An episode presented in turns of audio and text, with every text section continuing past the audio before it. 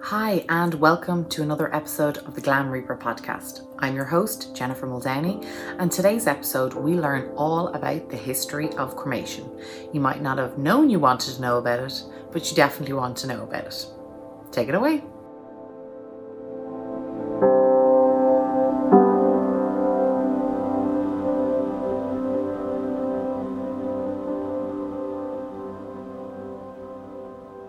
Okay, so welcome to another episode of the Glam Reaper podcast where we talk about life, love, and loss with a massive input from the funeral industry because that is the world that I live in. All right, Jason, welcome to the Glam Reaper. Thank you. Thanks so much. I'm so glad to be here and it's amazing how we can get together and so distant. You're all the way up in New York and Yeah. I'm all the way down in Austin, Texas. And So- I love Austin, Texas. And the reason why, and I know Larry is listening to this, is because Larry, who was also a guest on the Glam Mhm. Reaper, connected us. And I met him in Austin, in Texas, for the first time at the NFT. Really? Yes. Oh, in 2013, I Uh, think that was. Yeah. was, yeah. Uh-huh. And it's Yeah. a, a friendship that's blossomed ever since. So Nice. He's he's have uh place in my heart for Austin. Because yes, absolutely. Absolutely. Well, very good. So, Jason, tell us a little bit about what you do, and then let's get into it. I have questions, and I guess the main one I'd want to start off with, other than what you do, is cremation then and now. I mean, it's over 100 years old. I think it's coming up on 150 years old or something similar. You know, yeah, 100 140. Uh-huh. Yeah. crazy. So, I mean, that kind of blows my mind because it almost feels quite modern. And I guess that's coming from little old Ireland, probably, because we only accepted it, what, like 30, 40 years ago when the church decided it was okay? I think so. Uh-huh. Yeah, I think so. Controversy of that just yet. But, uh, yeah, tell us a little bit about you, what you do right now, and then yeah, let's get into it. Sure, absolutely. Thank you so much. So, I am the historian for the Cremation Association of North America, and I am also the cremation historian for the National Museum of Funeral History in Houston. So, if you've not been to the Funeral History Museum there in Houston, that's definitely somewhere you're going to want to put on your list. It's fantastic. They're at the museum about about 80% of the history of cremation exhibit is my personal collection and information that I've added. And we created that exhibit. It came to completion in 2018. Uh, it was a three year planning going through. So I was very proud of it. If you were to see it, you would understand why. So, in the rest of my world, I am a licensed funeral director. I've been a practicing funeral director for many years. Have spent my whole life since the time I was a teenager, uh, well, preteen, 12 years old. I started uh, hanging out and spending time in local funeral homes and wanting to learn all about the business. So that's been my life. It's been an interesting experience being such a cremationist in a world of traditional funerals. And of course, that's changed a lot in the last couple of decades, but especially in the South. So I am a licensed funeral director. I am also, I'm now, my current position is I'm the director of customer experience for a company called UPD Urns. We are a one of the country's largest cremation products provider providers for uh, funeral homes and cremation providers across the country. That's my real my real world that pays all the bills. Adulting part, I got you. yes, uh-huh, I got yes. you.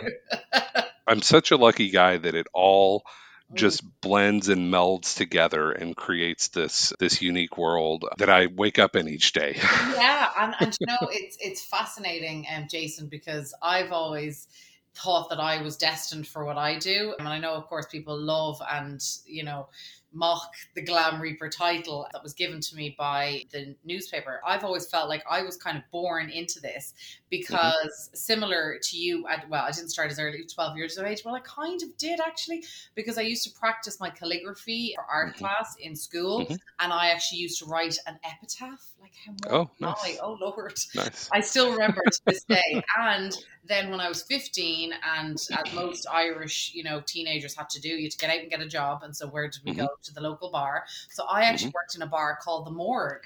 Oh, nice. All right. So I feel like I was destined. So, but tell us, how did you become so fascinated with the history of cremation specifically?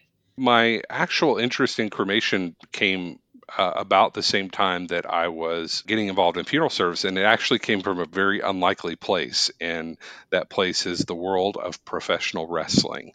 And I was a huge wrestling fan uh, when I when I was a kid, but especially I was a fan of a professional wrestler called The Undertaker, and his manager was Paul Bearer, was his uh, his stage name, and I absolutely wanted to be Paul Bearer. That was my dream and my goal to be Paul Bearer.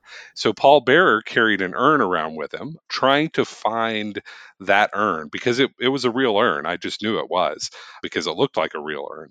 But I looked everywhere uh, trying to find that urn, and in that process, I got to learn about cremation, about all of those things. Not just that, you know, that that was the kind of the final screw in the urn for sure. But the thing that really did it too was, uh, as a young man, my great grandfather was cremated, and his remains were placed in a ceramic urn and that always just fascinated me that my grandfather used to actually tell the joke it was his father who passed away he used to tell the joke he's a pilot and he has a four seater cessna but he was that day that he carried his father to his rest in a, in a city here in Texas. Uh, he had five passengers in the plane. The FAA would have flipped out if they knew he had five passengers in his plane. Oh aviation humor, I guess. I don't know. yes, it is definitely a dad joke for sure. In that case, a granddad joke. Yeah, but, yeah, yeah. Yes. Well, he's dad to somebody. That's the thing. Exactly, exactly. you don't so, lose it just because you go one um, under. exactly, exactly. One step up. Grandfather was cremated, so that's a long mm-hmm. time ago. So... Well, that was. I'm not that old, honey. Now, slow down. Slow down. Slow Bump the brakes. so, so that was in 1988. That oh. was you know the 80s. Oh, so it wasn't long ago. Wow. Yeah, it wasn't wasn't wasn't that long ago. I mean, it was a little time, but it wasn't. wasn't I'm just trying long. to think. Yeah, my grandparents died around then, so that's why I immediately was like, oh, it's definitely good. So tell me how what's okay well my i mean i obviously have lots of questions my biggest thing is 19 what is it 18 sorry 1876 was the 1st mm-hmm. 1876 the first cremation. What did that look like? The discussion started in the, the biggest driving factor that, that started the discussion of cremation you know it can really be traced to a couple of years earlier in uh, 1873 and then in, into 1874 and it was basically the the discussion was purification and they medicine was not a thing embalming was not a thing. It was all of these things that were starting to become discussed but people were dying and people were being buried and the people being buried their bodies were decomposing and as the bodies were decomposing it was polluting water systems and was creating illness in a lot of in a lot of larger cities so these larger cities and doctors in general a lot of the medical profession is what truly started the cremation movement in fact very few cemeteries or funeral directors in the early years of cremation actually had crematories or or were part of that practice. That was a huge part of it was the driving factor of burial reform, and namely purification, trying to purify the body so that it wouldn't pollute the pollute the earth and air and water. Why? Uh, let's see, what was it? Why hide reasons or affections' eyes? The grave pollutes, the furnace purifies, and it's that's basically you could sum up the entire cremation movement from from the first you know 30 years in that sentence uh, that was the discussion. Of course it you know moved later into more of a uh, business enterprise in a lot of in a lot of ways but but as far as what did it look like it looked like a you know it was a the very first of its kind. It was designed by an engineer. It was a small building about 16 by 60 uh, was about the size of the building. Very very large room where they would gather for a service. That was the largest part of the building. And then a very small room that had the the cremator built as part of the structure. It wasn't like a machine like we think of now as a as a cremator that you know was placed inside the building. It was built as part of the part of the structure, built of brick and it was heated by a form of coal called coke and it was the the coke and wood had to heat up so much, they got the cremation furnace on the inside to a little over 2000 degrees. So it's more than more than what again what cremations take place with now. So yeah, it was a it was a whole it was an entire ordeal. It was covered in in almost every major newspaper in the country. It was this gentleman who passed away in New York and his caretaker was the founder of the Theosophical Society. I don't know if you've ever heard of that, which is a it's a religion and science based group. Basically, it's called the the Theosophists. It was founded in the 1870s by Helena Blavatsky, which was a mystic of the time. Anyway, she she and Henry Steele Olcott founded this society, and one of the members wanted to be cremated. They all preached cremation. That was their you know part of their one of their religious ideals. Um, so that being the case, they hired with the basically with the Lemoyne crematory, this first crematory, uh, he built the crematory for his own use. It wasn't built as a public service or anything like that.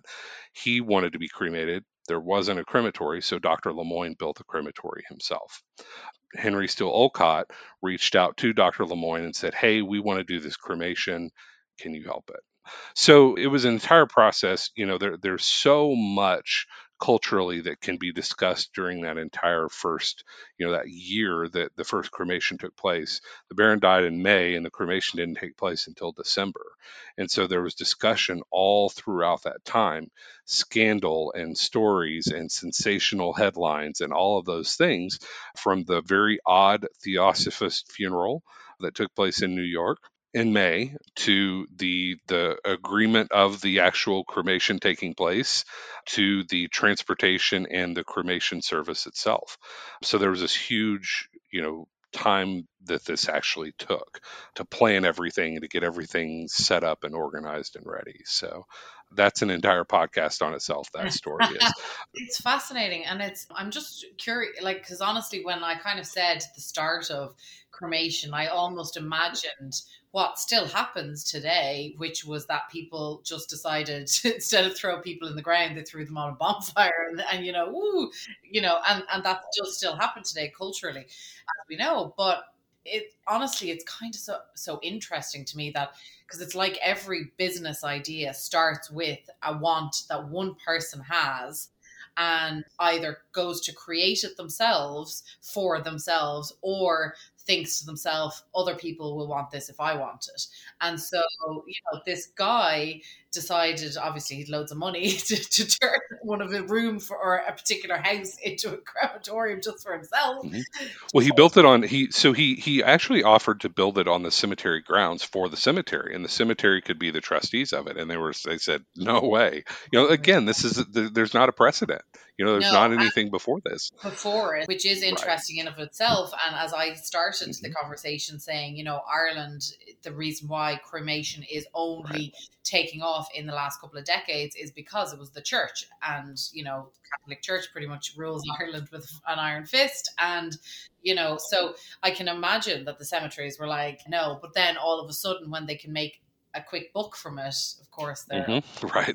That's welcome. Hmm, welcome maybe I will do this. yeah, exactly, exactly. right, right. You know what? We need some more gilded chairs, guys. Let's do nations. I'm, I'm, obviously teasing anybody out there that's listening. I'm obviously teasing. right, right. Of these things. like, Maybe a little bit. Maybe I'm a little bit. Yeah, behind my back. Uh, yeah, this is a podcast, so they can't see what I'm doing. but anyway, God, that's really interesting. I never actually, I never, honestly, I never really thought more enough about it because to me, a lot of the, and I don't know your thoughts on this, but to me, a lot of the industry is antiquated as it is. And so, you know, the fascinating thing that my next question is, is how 100, we're coming on 145 years, I guess, this year, which is just madness. How has it evolved in that time? Like, what's the difference to that oven brick oven he basically had built what's the difference then they were using coke not cocaine mm-hmm. people it's a form of coal as a person who, an irish person who says have the crack the whole time not that crack. Uh-huh. mhm. Just, um, so obviously it's gas lines now. Is it gas? I actually don't know. Yeah, so that's truly one of the most interesting things is that the the process of cremation itself has not changed a lot in that time. You know, the technology that goes into it and the, you know, making it more energy efficient and environmentally friendly and, you know, making making things like that a little more and of course Larry's your guy on process. The that man is the encyclopedia of running a cremator from start to finish. But as far as that process itself, that hasn't changed considerably. You know, the start is the same, the the heat, the end is the same, the the cremated remains, and the technology itself is the only thing that's changed with that. But you know, even some of the timing that hasn't changed considerably so it's you know it's interesting to see but but what has changed is number one the business aspect of it the way that people look at cremation as a business and number two the cultural aspect of it the reason that people have started choosing cremation. So it, it went as far as culturally it went from being a you know something that people chose because of sanitation necessity and it transformed into you know after embalming became more popular with you know with that advent with the advent of medicine into everyday life with the advent of you know germ theory and being able to truly understand what causes sickness. Also think about you know burial vaults and all of these things that help to encapsulate and encase the remains so that there's not you know this threat of decomposition causing you know environmental issues so they started to look for other reasons to to qualify the need for cremation and that truly transformed into an era that where cremation memorials you know the idea of a cremation memorial is what truly got people to look toward cremation and that was the time frame in cremation's history that lasted and built cremation. That's the time that built it and actually set the foundation for it and got the movement started, especially on the West Coast and then the northeastern part of the country as well. Right. And what percentage is it in the US? Is, is it, are we at 60% yet? Oh, not quite. No, not quite. No. I think we're. I think it was fifty six last year. Right. And last I should have year, had that handy. I'm sorry. No, no, you're totally fine. And last year, actually, and there's a couple of things I want to touch on in that you mentioned there because they they're quite hot topics. I'm like, yeah, no, we have to come back to that. Come back to that. Just while we're on it, last year, obviously COVID. Um, I know from my experience, a lot of people, in fact, the majority of people, and I'd say across the country, across the world, couldn't have funerals, as we all know. And so they were choosing direct cremation as opposed to burial because I think burial is almost associated now more with tradition and with church and with a funeral. Um, and I have, you know, and obviously I know I do memorials and I have a cremation jewelry line, so I'm a bit biased on certain things, but um, I do think that I personally think that the trend is going to keep going towards cremation. Um, well, I have to tell you some interesting facts here okay. that you probably don't know, and I'm pulling up some pulling up the information so that I have it handy here. Great. I love the I love computers. Just makes us makes us so much more. I thought you were going to say I love the World Wide Web, and I was like, oh, that sounds so old fashioned. yeah, why I thought you were the the inner the interwebs the, inter- the interwebs. I love it. Interweb as my dad says, he's yeah. like, "Hold on, it's gone into the cloud. Let me go out and grab it. Let me grab grab this from the cloud." Here's the interesting thing, and this is uh, every year the Cremation Association of North America puts out the statistics of the previous year and what that looks like. Here's something that's going to blow your mind. Okay, the rate of cremation in 2019 was 54.6 percent. Okay, the typical increase each year is about 1.8 to about 2.5% increase. Depending on the year, it's changed a little bit. 2020, the cremation rate was 56.1%. So, no different other than the incremental increase. Interesting. The difference comes in the fact that in 2019, there were 2.8 million deaths in the US. And then in 2020, there were 3.3 million. So 500,000 more deaths above the standard usual increase. Actually, probably about uh, 400,000 above the, the standard increase. But so still stuck to its trend, trending. It's still still, still know. stuck to its trend. The the the rate of cremation did not increase, even though it seemed like there was a lot more people choosing cremation. There were, yeah, but not in relation to the exactly wow, exactly. So I, um, it was a larger number but not a larger percentage. Percentage. Yeah that's interesting.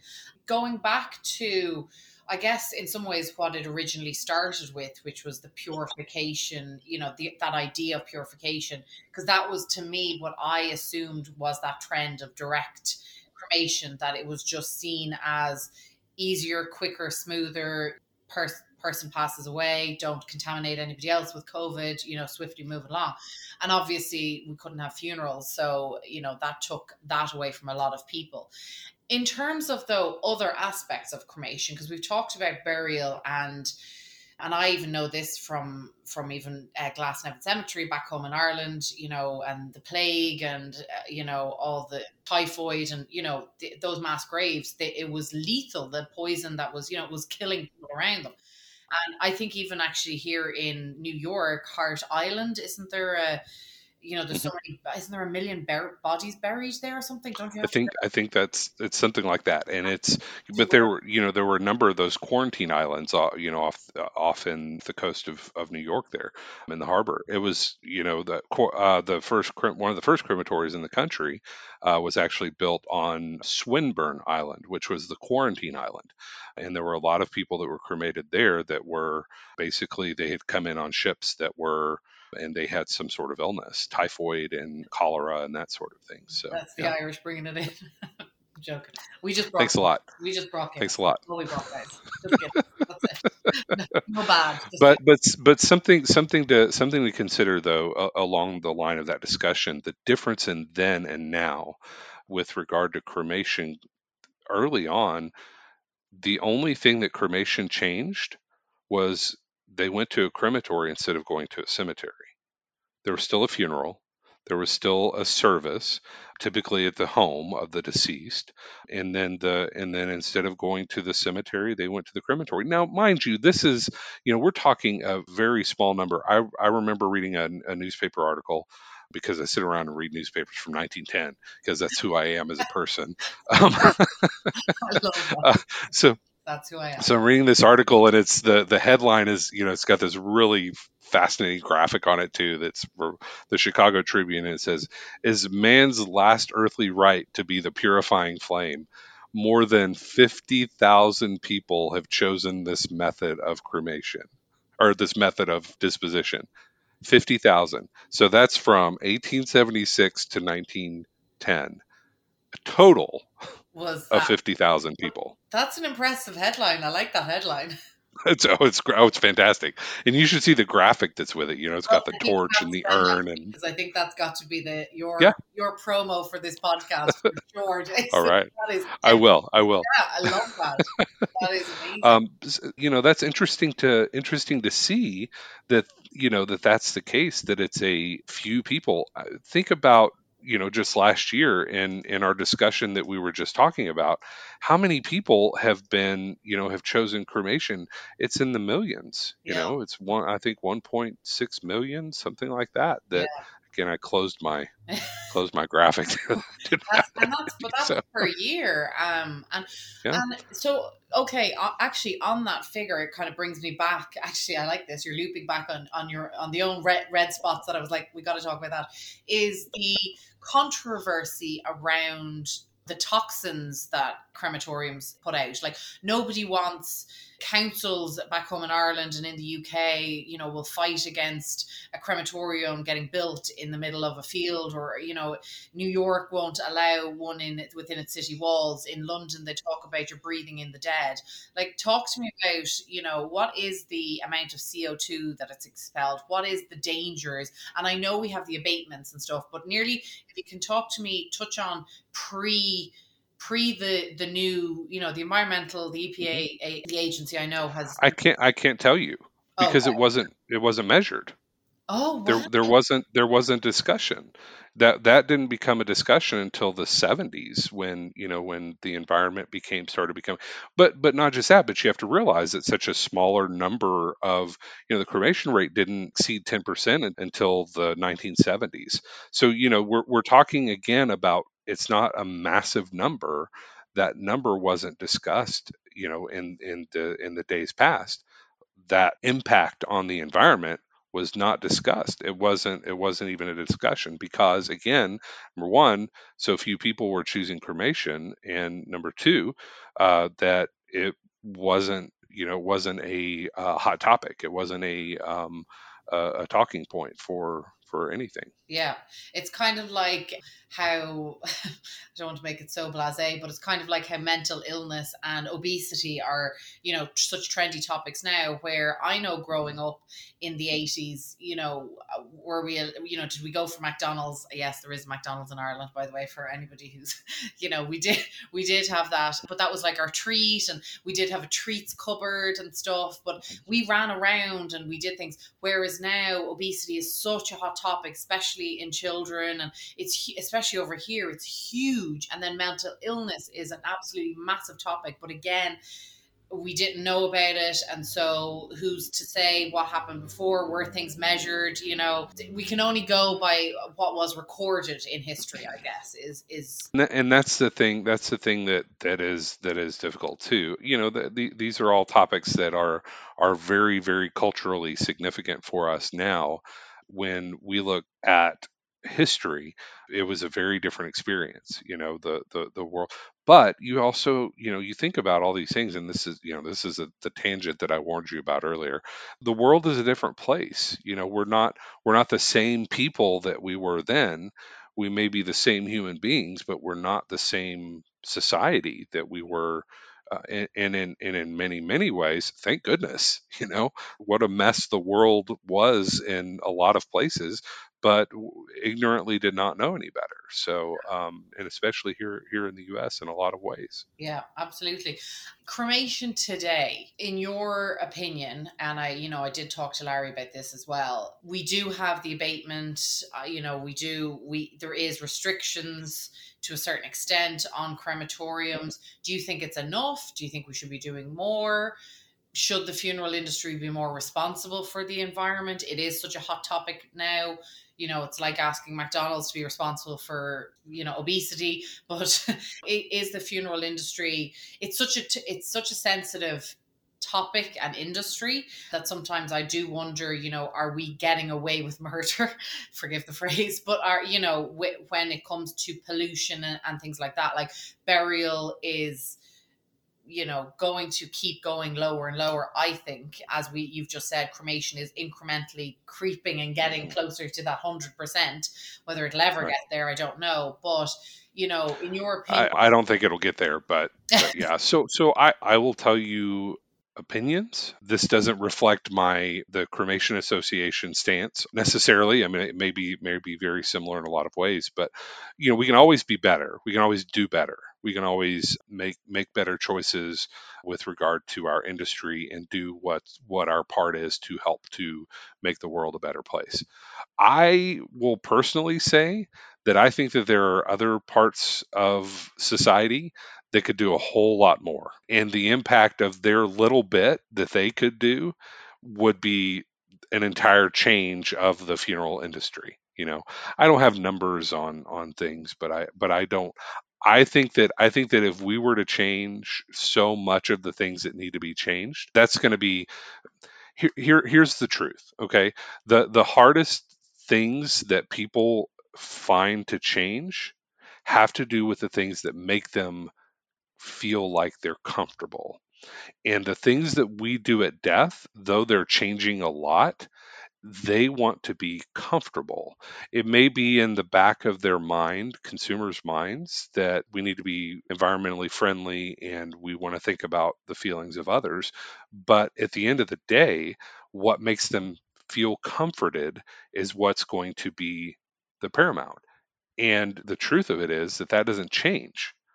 And if you think about how slowly the cremation rate alone has changed, You know, this is something that's 145 years old, yet here we are, and you know, we just hit 50%. Just half of the people who die in the US are cremated. I mean, if you think about that, that is such a slow tradition. Death is such a slow tradition to change. And therefore, funeral directors are the slowest people, funeral, the funeral profession in general are the slowest people to make changes too. It's simply because we as funeral professionals experience on a day to day basis the fact that people return to tradition. People return to the things that they feel are traditional things that need to be done at a time of death. And there are so many people who are who are changing that the way that they think and consumers are changing the way that they think and that's fantastic. But at the same time, you know, we need to realize that that this is a slow process. That being the case, I feel like there are so many things in other parts of the of the world in the other parts of the country that could make much bigger impacts with much smaller changes than the funeral profession. Right. And you know, you you pointed out that it hasn't changed a lot in 145 years, but it has changed somewhat. I mean, from your first description of that brick and mortar crematorium, it's no longer brick and mortar. Uh, mortar, mortar. Say that right, Jen. It's no longer that. It's more of a unit. It's like a, typically a, a machine now, right? Is there any brick and mortar still going? Absolutely. The entire inside is brick and mortar right and and that's the that's the that's the thing is is that part hasn't changed if you were to right. look at the inside of a cremation chamber now and look at the inside of the first cremation chamber in the country, it hasn't changed. Size has changed as right. all. But there, but and the technology around it has changed. Yeah, uh, but it and it's still well, it's not coal as we said. It's gas now, but there is electric ones, right? right? So there is machines now. No. Yeah, it's they are they are machines. Um, yeah. The, and the the electronic part isn't you know that doesn't have to do that runs the machine.